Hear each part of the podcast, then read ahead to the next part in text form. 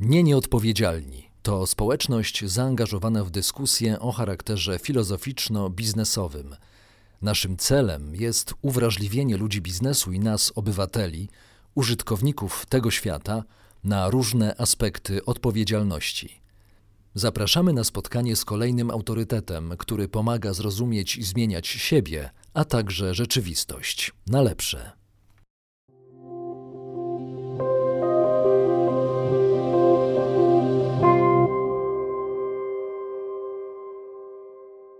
Dzisiaj do rozmowy zaprosiłem Paulinę Kramarz, doktor nauk habilitowanych, profesor zwyczajną Instytutu Nauk o Środowisku Wydziału Biologii Uniwersytetu Jagiellońskiego, także działaczkę społeczną i ekolożkę. Wydaje mi się, że w Twojej biografii zawodowej i społecznej to wszystko przenika się nawzajem i nie ma tutaj tej funkcji, którą wypełniasz, najważniejszej, zgadza się? W ogóle dzień dobry. Dzień dobry, tak. Witam wszystkich, witam Cię. Potencjalnych oglądaczy i osoby oglądające. Tak. Czyli chodzi mi o to, że jesteś tak samo naukowcem, ekolożką i działaczką społeczną i te zajętości będą się przewijać przez naszą rozmowę. A zacznijmy od jakże istotnego pytania w momencie, kiedy ta rozmowa będzie publikowana, czyli kiedy wróci do nas zima, ale taka fajna zima, biała, że będzie można wyjść z dziećmi na spacer, ulepić bałwana, pies ucieszy się, bo będzie się mógł wytarzać w śniegu i tak dalej. Jak sądzisz? Czy to jest w ogóle... No ja oczywiście pamiętam takie czasy. Osobiście za zimą specjalnie nie przepadam. Może jako dziecko bardzo lubiłam właśnie sanki, bałwany i tak dalej. No to pytanie to właściwie, to powinno być bardziej pytanie do osób, które się zajmują klimatem, no ale stwierdziłam, że się zgodzę na nie, bo coś o tym klimacie trzeba powiedzieć. No przy okazji polecam serdecznie portal Nauka o klimacie prowadzony przez naukowców i naukowczynie. A jeżeli chodzi o tak zwaną pogodę, no bo oczywiście należy odróżnić pogodę od klimatu, bo klimat to są zjawiska wieloletnie, tak, a pogoda no to jest coś, co obserwujemy powiedzmy na co dzień.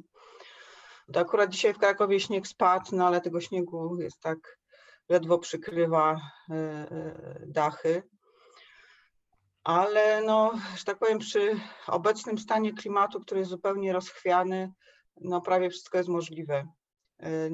Może ty też słyszałeś, może osoby oglądające też słyszały, że powiedzmy ostatnie dwie zimy w Stanach Zjednoczonych były bardzo mroźne i bardzo śnieżne. Bo właściwie to, co teraz obserwujemy, ja bardzo lubię to określenie, już nie pamiętam, kto napisał tą książkę, wściekła pogoda po prostu, czyli wzrost globalnych temperatur, wzrost globalne ocieplenie, wzrost średniej temperatury na naszej planecie doprowadził do tego, że nie tylko jest cieplej, ale obserwujemy coraz więcej ekstremalnych zjawisk pogodowych.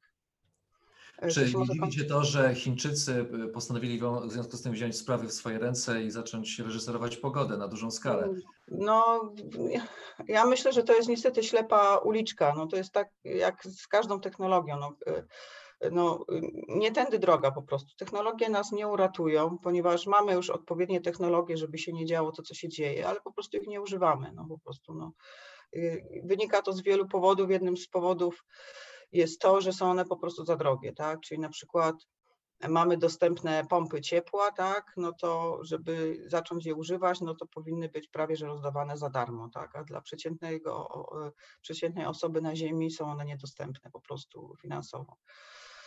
No a z tymi, że tak powiem, mrzonkami na temat zmian pogody przez Chiny i generowania śniegu, czy też generowania deszczu, no to jest bardzo niebezpieczne po prostu. Tak jak mówię, no mamy zupełnie rozchwiany klimat, właściwie temperatura już w tej chwili rośnie wykładniczo. Obecny rok będzie jednym z rekordowo ciepłych w ciągu ostatnich powiedzmy 20 lat. No i po prostu jeżeli będziemy jeszcze przy okazji dalej majstrować oprócz emisji gazów cieplarnianych przy pogodzie i będzie to jeszcze robił tak duży kraj jak Chiny, no to się może po prostu źle skończyć. No. Tak też o tym pomyślałem, kiedy znalazłem tego newsa, to znaczy Chińczycy będą sterować pogodą na obszarze większym niż chyba 4 Polski albo i więcej. że oni majstrują właśnie. To majstrowanie przy klimacie skończyło się tym, że mamy kryzys i to taki kryzys permanentny, zgadza się, i ekologiczny, i klimatyczny. Tak, dokładnie. Czy no Chiny już sobie też same pomajstrowały przy swoim, no nie tylko przy swoim, przy globalnym klimacie, budując tą ogromną zaporę, jak ona się nazywa, zapomniałam, która po prostu doprowadziła do tego, to jest taki ogromny zbiornik wodny, który przez to, że jest ogromnym obszarem wodnym, dlatego jest bardzo, że tak powiem, ciężki, no to po prostu zmienił stosunki wodne w całym regionie, no pewnie pośrednio również na całej Ziemi. No ale to oczywiście jest też pytanie, ja jestem biolożką, to jest też lepiej szukać wyjaśnień tych zjawisk u innych osób.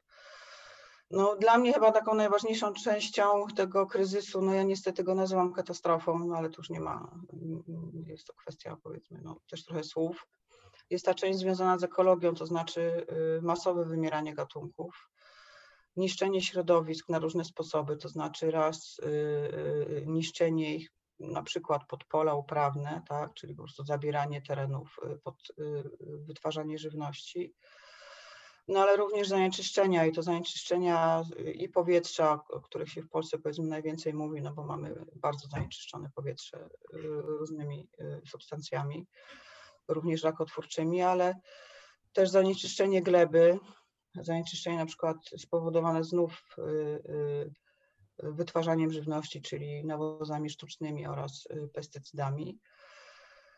No więc to zanieczyszczenie po prostu widać w każdym miejscu, no i ono ma bardzo negatywny wpływ zarówno na przyrodę, no i także oczywiście na ludzi. No, na przykład w Polsce się ocenia, że z powodu smogu umiera około 40 000 osób rocznie, więc to są naprawdę duże liczby. No, przy obecnej pandemii też się mówi o tym, że to zanieczyszczenie powietrza dodatkowo, że tak powiem, wzmaga negatywne działanie koronawirusa. No więc to są takie już, wpadamy co chwilę w takie błędne koła, które się same napędzają. No a wracając jeszcze do tej części ekologicznej kryzysu, no po prostu nie jesteśmy w stanie żyć bez dzikiej przyrody, to sobie trzeba jasno powiedzieć. A straty w tej przyrodzie są naprawdę ogromne.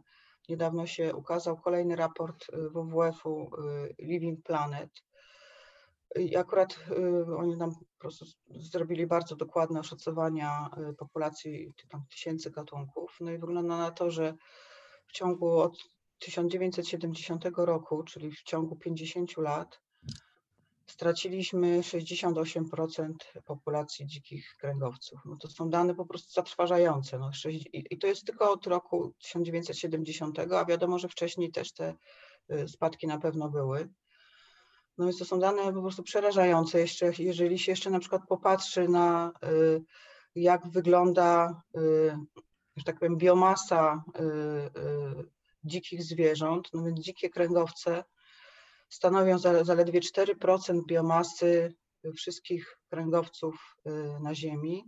Reszta, 36% to są ludzie, a 60% to są zwierzęta hodowlane. No więc po prostu to jest... I to zabijanie zwierząt, to wymieranie gatunków może mieć takie skutki, jak obecnie teraz obserwujemy, to znaczy znowu pandemia, ponieważ pojawia się coraz więcej chorób odzwierzęcych.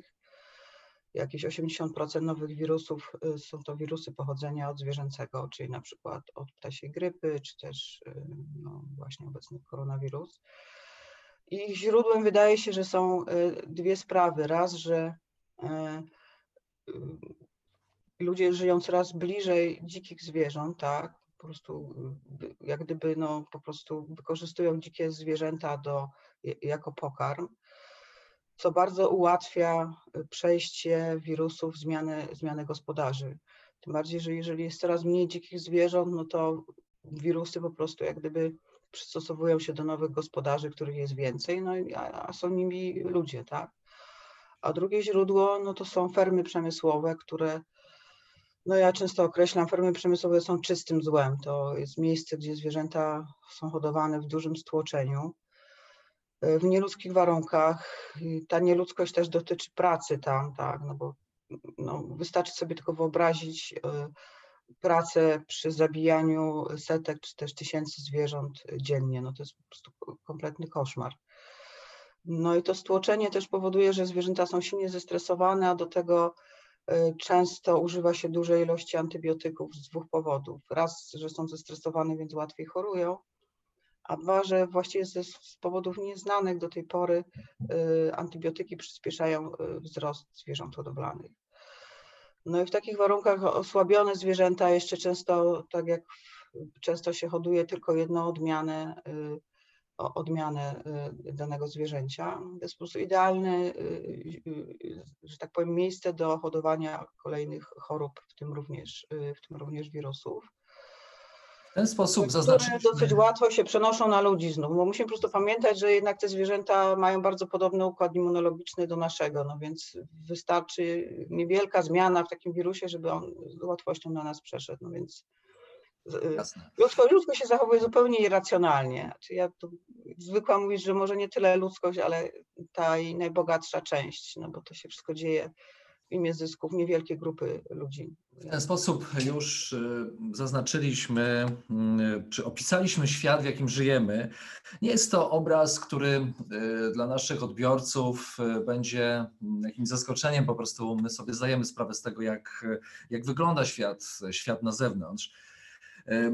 Mam pytanie do Ciebie odnoszące się do zmiany. To znaczy, czy to jest tak, że my wiemy, co należy zrobić, ale nie zrobimy tego dlatego, że wiemy, ile to będzie kosztować. To znaczy, że będziemy musieli poświęcić swoją wygodę na rzecz tego, żeby po prostu odwrócić ten wektor katastrofy, który jest przyłożony do naszego świata. No ja myślę, że to nic nie stracimy, żadnej wygody. No po prostu zmienimy świat na taki, w którym zamiast śmieci będziemy mieć więcej dzikiej przyrody, od której no niestety nas odzwyczajano i odrywano. No więc to jest takie, no teraz się toczy duża dyskusja w różnych gronach osób reprezentujących nauki społeczne, ale również i artystów, dziennikarzy, między innymi Filip Springer robi taki cykl właśnie związany z kryzysem wyobraźni, bo to jest chyba najważniejsze, że po prostu nie potrafimy sobie wyobrazić świata innego, jaki jest w tej chwili, no i ciągle właśnie operujemy tymi takimi, że coś stracimy, no ale no przypatrzmy się na przykład supermarket, tak, no przypatrzmy się, co stracimy. Czy naprawdę nie jest lepiej, żebyśmy mieli zdrową żywność, czyste środowisko i więcej przyrody naokoło, zamiast 100 ml woreczków z soczkiem z ogromną zakrętką? Albo tysiące rodzajów jogurtów, tak?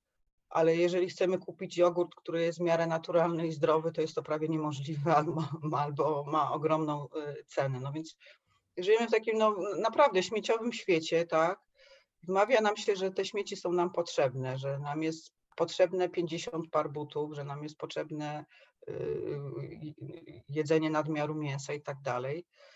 A potrzebny nam jest przede wszystkim umiar i ten umiar, myślę, byłby dobry dla wszystkich, tak? Tylko wystarczy ten umiar po prostu ludziom pokazać, tak? To znaczy, że lepiej, żeby sobie kupić buty, które będziemy nosić przez 10 lat, tak, niż kupować 50 par butów, które będziemy wyrzucać średnio co miesiąc, bo tak to w tej chwili wygląda niestety, jeżeli chodzi o przemysł odzieżowy.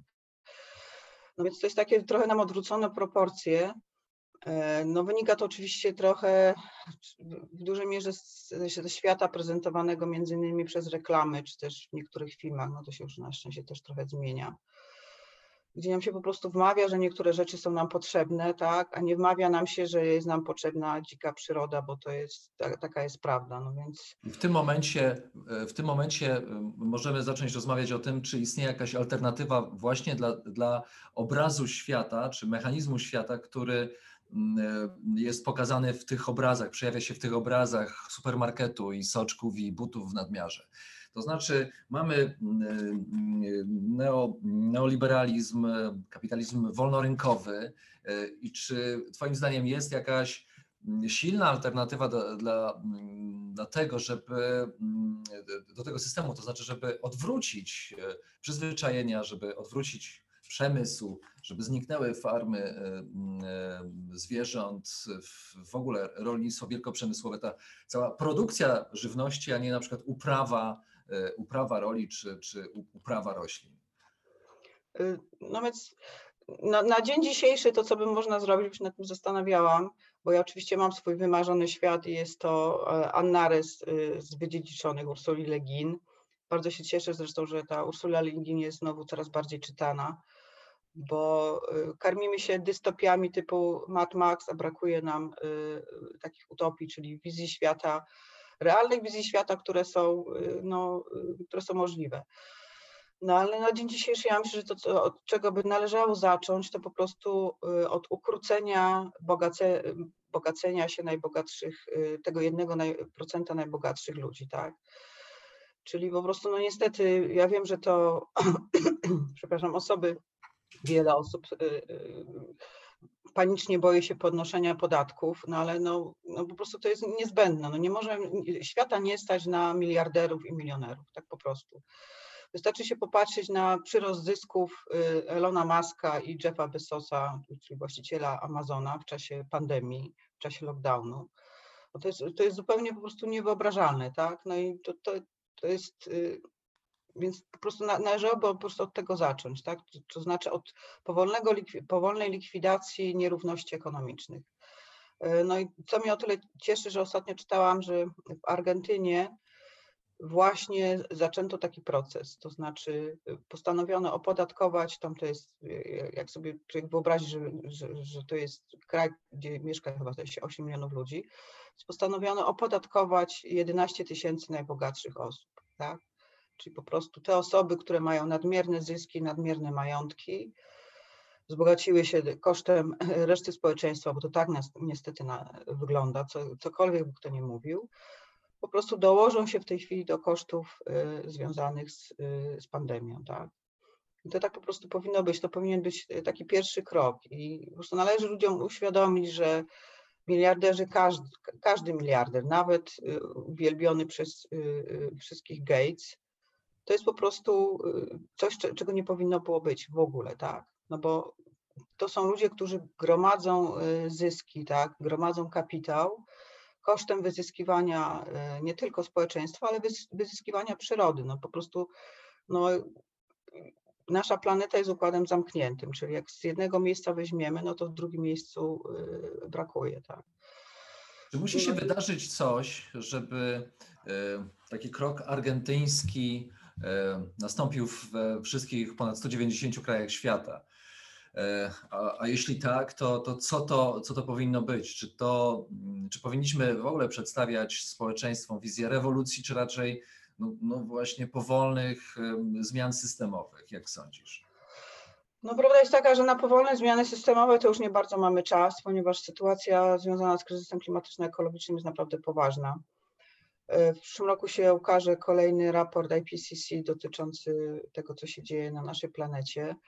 Ten sprzed 2 lat określał, że mamy jakieś tam 11-12 lat na redukcję emisji gazów cieplarnianych, ale już wiadomo, że te raporty są bardzo konserwatywne, tak? To znaczy, że w tej chwili już się zaczynają uwalniać metan w północnej części naszego globu i tak dalej, i tak dalej. No więc po prostu sytuacja jest naprawdę bardzo zła, tak samo jest bardzo zła z zanikiem bioróżnorodności, tak? No więc ja nie wiem, czy można używać słowa rewolucja, ale ja myślę, że to się już zaczęło dziać tak naprawdę. To znaczy potrzebujemy bardzo głębokich przemian społecznych, potrzebujemy na nowo silnego społeczeństwa, które wymusi na obecnych rządach pewne zmiany. Po prostu nie da się tego inaczej zrobić, ponieważ jeżeli się popatrzymy na rządy w wielu krajach, to te rządy właściwie nie działają, tak? One są bardzo łatwo, ulegają lobbingowi na przykład koncernów paliwowych, czy też koncernów spożywczych, jak to się w tej chwili dzieje, również niestety w Europie. Kiedy próbowano wprowadzić do wspólnej polityki rolnej większe wsparcie dla małych i średnich gospodarstw, ale bardzo ciężko to idzie. Więc musi być musimy wrócić do silnego społeczeństwa, które wymaga od swoich rządów zmian takich, które będą prospołeczne i prośrodowiskowe, a nie prozyski dla najbogatszej części. Mówisz jak to było, że... Przepraszam, jeszcze skończę. Jak to było w Argentynie, nie wiem. Tamten rząd jest na pewno bardziej socjalistyczny. Ja wiem, że to jest nielubiane słowo w Polsce, ale jest na pewno bardziej prospołeczny niż u nas. Swego czasu był jeszcze bardziej, no ale to się trochę zmieniło. No więc no taki pierwszy krok i to się dzieje. To są ruchy Black Lives Matter, to jest to, co się dzieje również w Polsce, to, co się dzieje też na Białorusi. No więc po prostu tworzą się silne społeczeństwa i no, to jest jedyna nadzieja na prawdziwą zmianę. No właśnie chciałem podpytać Cię o te mechanizmy, dlatego że mówisz, że musimy wrócić do silnego społeczeństwa. Ja zacząłem się zastanawiać nad tym, czy ono rzeczywiście takie było w Polsce na przykład, czy to przypadkiem nie teraz, biorąc pod uwagę też te zmiany klimatyczne, kryzys ekologiczny, w jakim żyjemy, czy to nie jest de facto taki kamień węgielny do tworzenia się prawdziwego, silnego społeczeństwa, które oczekuje od władzy rządzenia sensownego, a nie tylko ważniactwa po prostu. No więc ja myślę, że akurat w przypadku Polski to mieliśmy szansę na silne społeczeństwo. Należy pamiętać, że Związek Zawodowy Solidarność to był jeden z największych ruchów społecznych. Nie wiem, czy na świecie chyba nie, ale w Europie myślę, że ciągle jest podawany jako przykład bardzo silnego ruchu społecznego. No 10 milionów osób należało do Solidarności. Co z tym zrobiono? No to jest temat oczywiście na osobne spotkanie, ale myślę, że jest w tej chwili dużo analiz, dlaczego poszło to źle. No ja uważam, że się po prostu tak zwane elity, nie wiem, nie lubię tego słowa, bo ono się zrobiło jakieś takie perojatywne, no ale powiedzmy osoby będące u sterów władzy zachłysnęły się reganowskim i thatcherowskim kapitalizmem, czyli taki, który zakłada, że społeczeństwo jest słabe, że państwo rząd się nie powinien wtrącać do niczego i tak dalej. Więc ja myślę, że jakiś taki zalążek już tego wtedy był, poszło w złym kierunku, trudno. No i przez te lata niestety na całym świecie te więzi społeczne zostały bardzo osłabione, osłabiono też związki zawodowe, no osłabiono po prostu społeczeństwo, również edukacja bardzo, że tak powiem, no idzie w coraz gorszym kierunku, tak, to sobie trzeba jasno powiedzieć. Młodych ludzi się nie uczy tego, co jest ważne, nie uczy się jak funkcjonować w świecie, tylko się uczy głównie rozwiązywania testów albo, tak jak jest to na studiach, zdobywania punktów kolejnych. No więc... Może to tak jest, że ten kryzys spowoduje powstanie silnego społeczeństwa i może wygeneruje zmiany. Dla mnie to nie ma tak do końca znaczenia. Dla mnie właśnie jest najważniejsze, że znów się spotykamy ze sobą, tak? To znaczy, że znów są odnawiane więzi społeczne, że wszystkie te protesty, ruchy, które powstają, prowadzą właśnie do takiego, jak ja często mówię, odzyskiwania człowieczeństwa, które nam zabrano, tak? To znaczy po prostu znów wrócę do tych śmieci, te więzi społeczne zastąpiono taką samotnością, którą ludzie leczą, kupując sobie różne gadżety, tak? Tak trochę wygląda. To dosyć fajnie jest pokazane w takim filmie Fight Club, tak? Także gdzie tam właśnie tak to wyglądało, że główny bohater był zupełnie taki wyalienowany, no ale stworzył działającą grupę. Nie wiem, czy to jest jakaś dobra odpowiedź na Twoje pytanie, czy... Każda odpowiedź jest dobra, bo każda odpowiedź wnosi nowe światło na rzeczy, o których tutaj rozmawiamy. Pozwól, że Cię dopytam o różnicę w poziomie rozwoju społeczeństwa i rozwoju technologii. To znaczy, czy Ty widzisz rozdźwięk pomiędzy rozwojem społecznym a rozwojem technologicznym? Gdzie to się bardzo przejawia? Jak temu zaradzić, jeśli tak?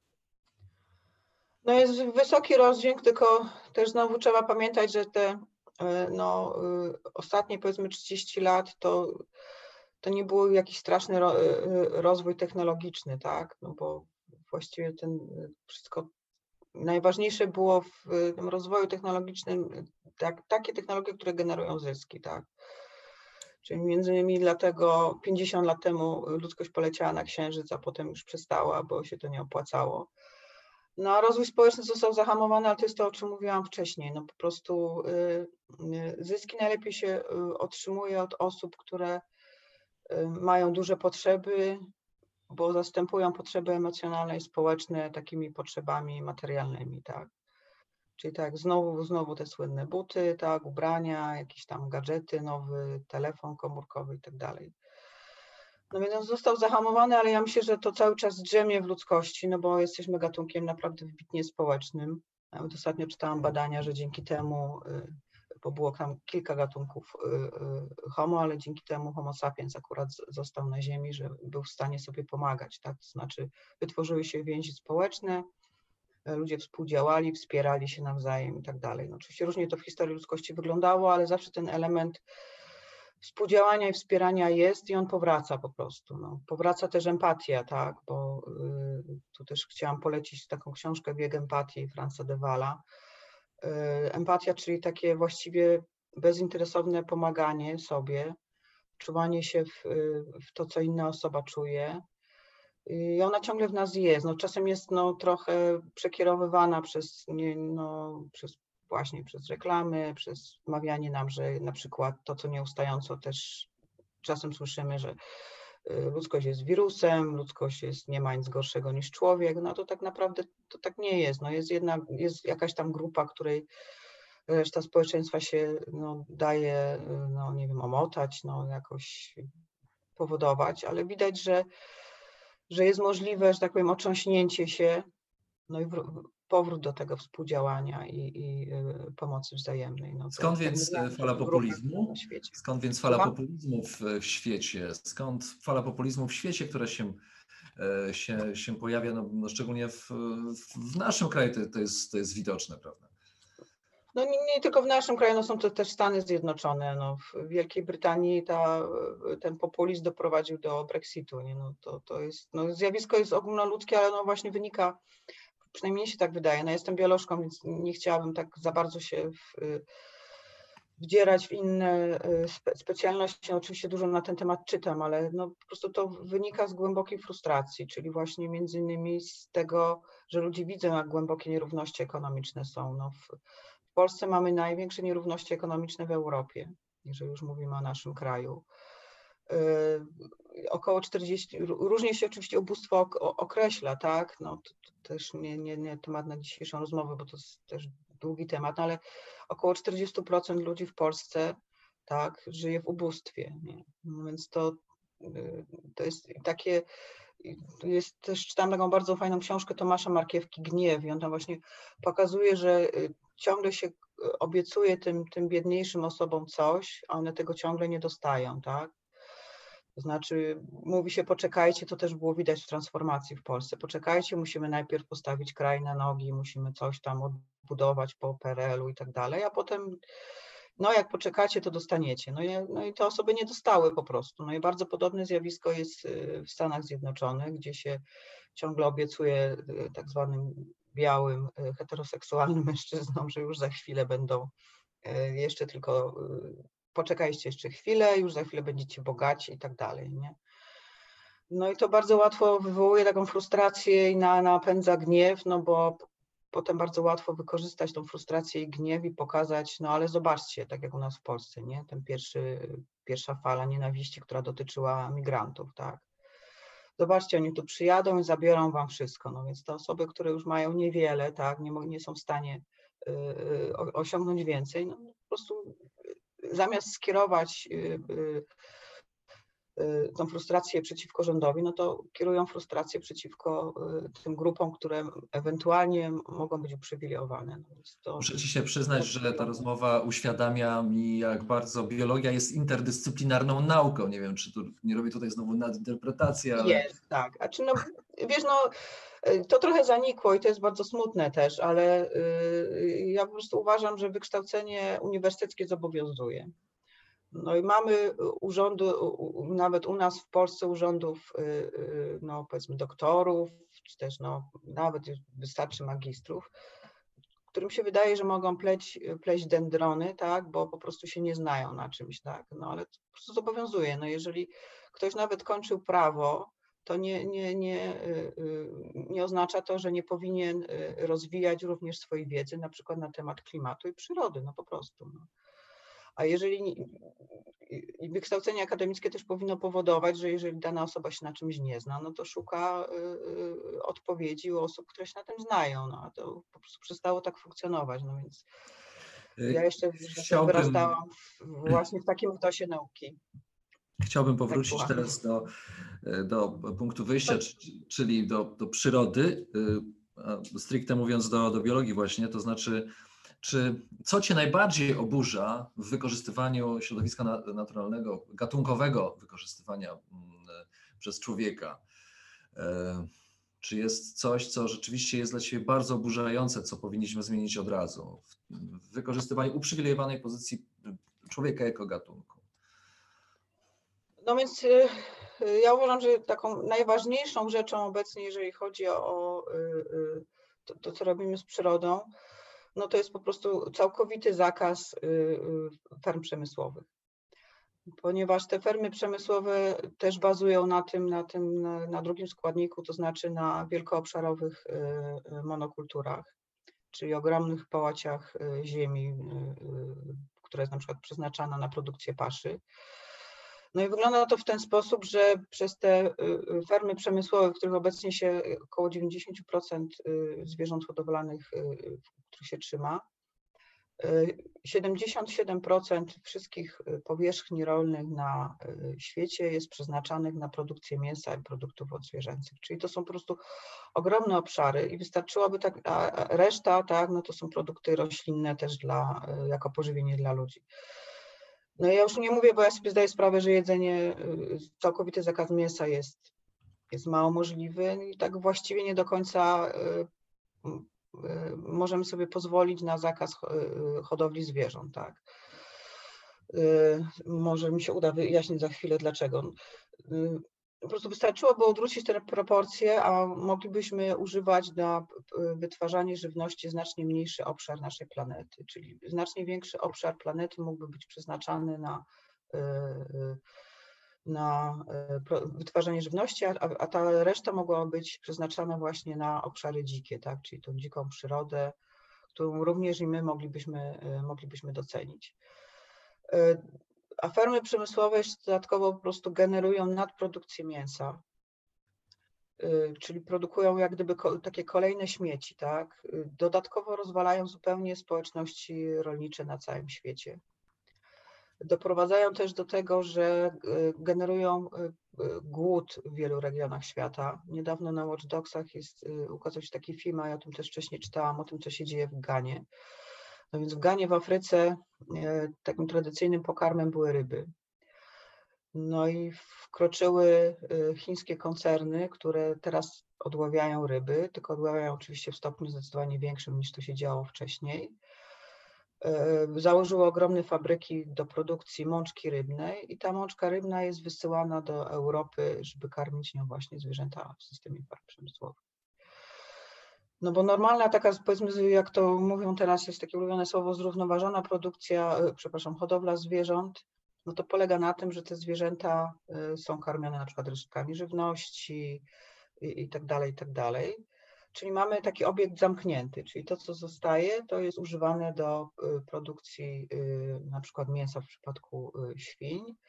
No oczywiście krowy, no to wiadomo, że nie jedzą resztek, ale tam można by ograniczyć też ich hodowlę, no i nie są wtedy też karmione właśnie sztucznie wytwarzaną paszą, tylko powiedzmy na przykład na pastwiskach, które też mają swoje znaczenie dla pochłaniania dwutlenku węgla. Czyli mamy taką gospodarkę zamkniętą, jak kiedyś była. No ja tu pamiętam jeszcze z PRL-u, tak? A teraz mamy po prostu taką zupełnie liniową gospodarkę, to znaczy z jednego miejsca na świecie, czyli na przykład ta mączka rybna albo soja hodowana na obszarach po wypalonej Puszczy Amazońskiej, jest rozsyłana do bogatych krajów, tak, żeby karmić nią zwierzęta w systemie ferm przemysłowych. No i co się potem dzieje? No wyobraźmy sobie, że mamy fermy przemysłowe, których są trzymane w zależności od gatunku setki, tysiące czy też nawet miliony zwierząt. Jak przychodzi jakakolwiek klęska, tą klęską może być na przykład pożar, albo na przykład wichury, albo to, co się w tej chwili dzieje, czyli na przykład epidemię afrykańskiego pomoru świń, czy też ptasiej grypy, to te zwierzęta są po prostu w milionach osobników są albo giną, albo są zabijane, tak. No i to się w tej chwili po prostu dzieje, czyli są zabijane, ale dalej mamy bardzo dużo mięsa, że tak powiem, na rynku produktów odzwierzęcych. To było widać właśnie w czasie lockdownu, gdzie wylewano mleko, wyrzucano, zabijano zwierzęta, bo nie było na nie zbytu, bo umarły połączenia międzynarodowe, no i tak samo rynki miejscowe typu restauracje przestały działać.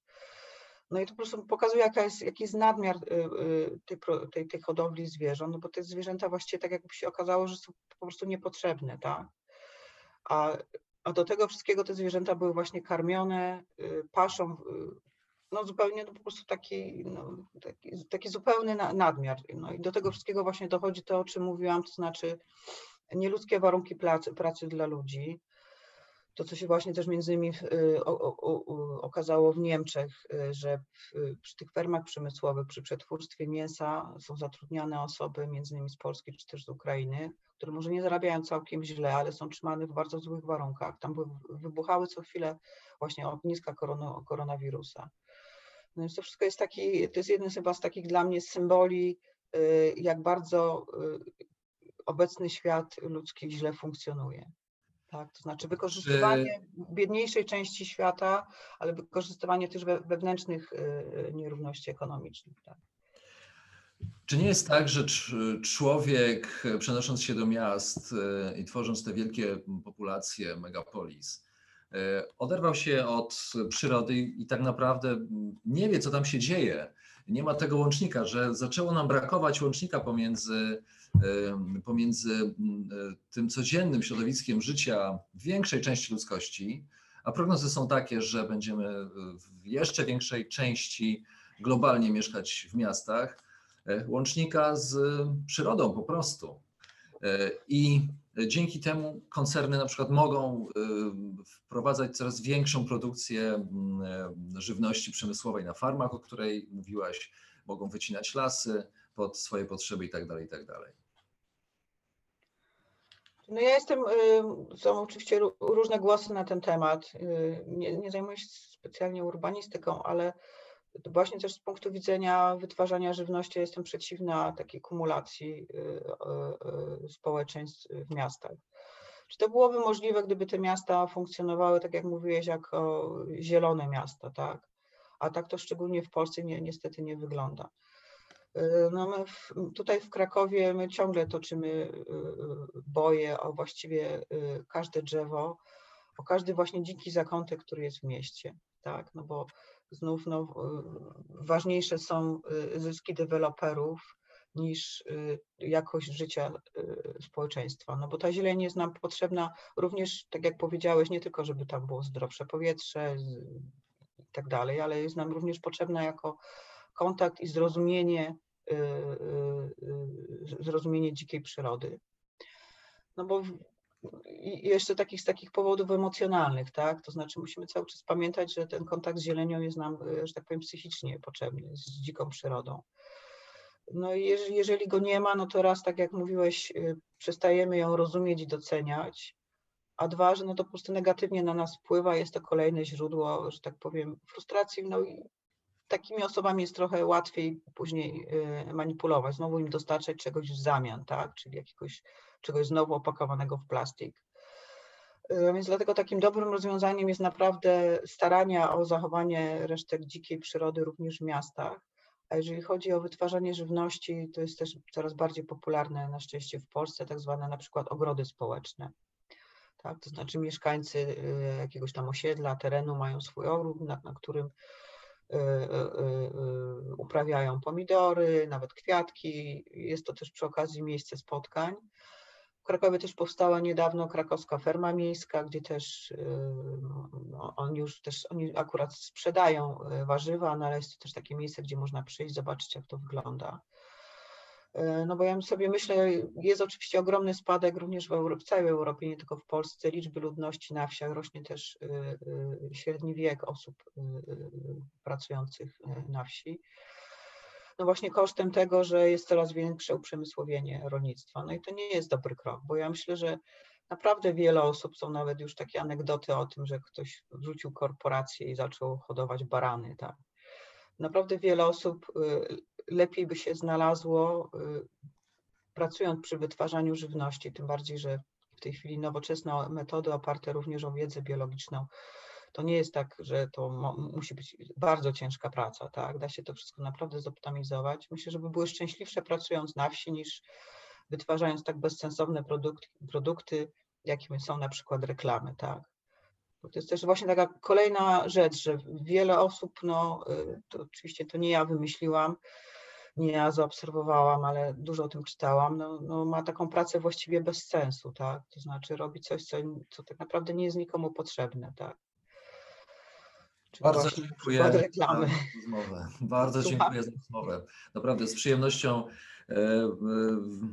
gościliśmy u Ciebie w Krakowie i też rozmawialiśmy o całym świecie. Paulina Kramarz, profesor Uniwersytetu Jagiellońskiego, ekolożka, działaczka społeczna, rozmawiała ze mną, była razem z nami. Jeszcze raz bardzo, bardzo dziękuję. Ja też bardzo dziękuję, bardzo miło się rozmawiało. Dziękuję bardzo.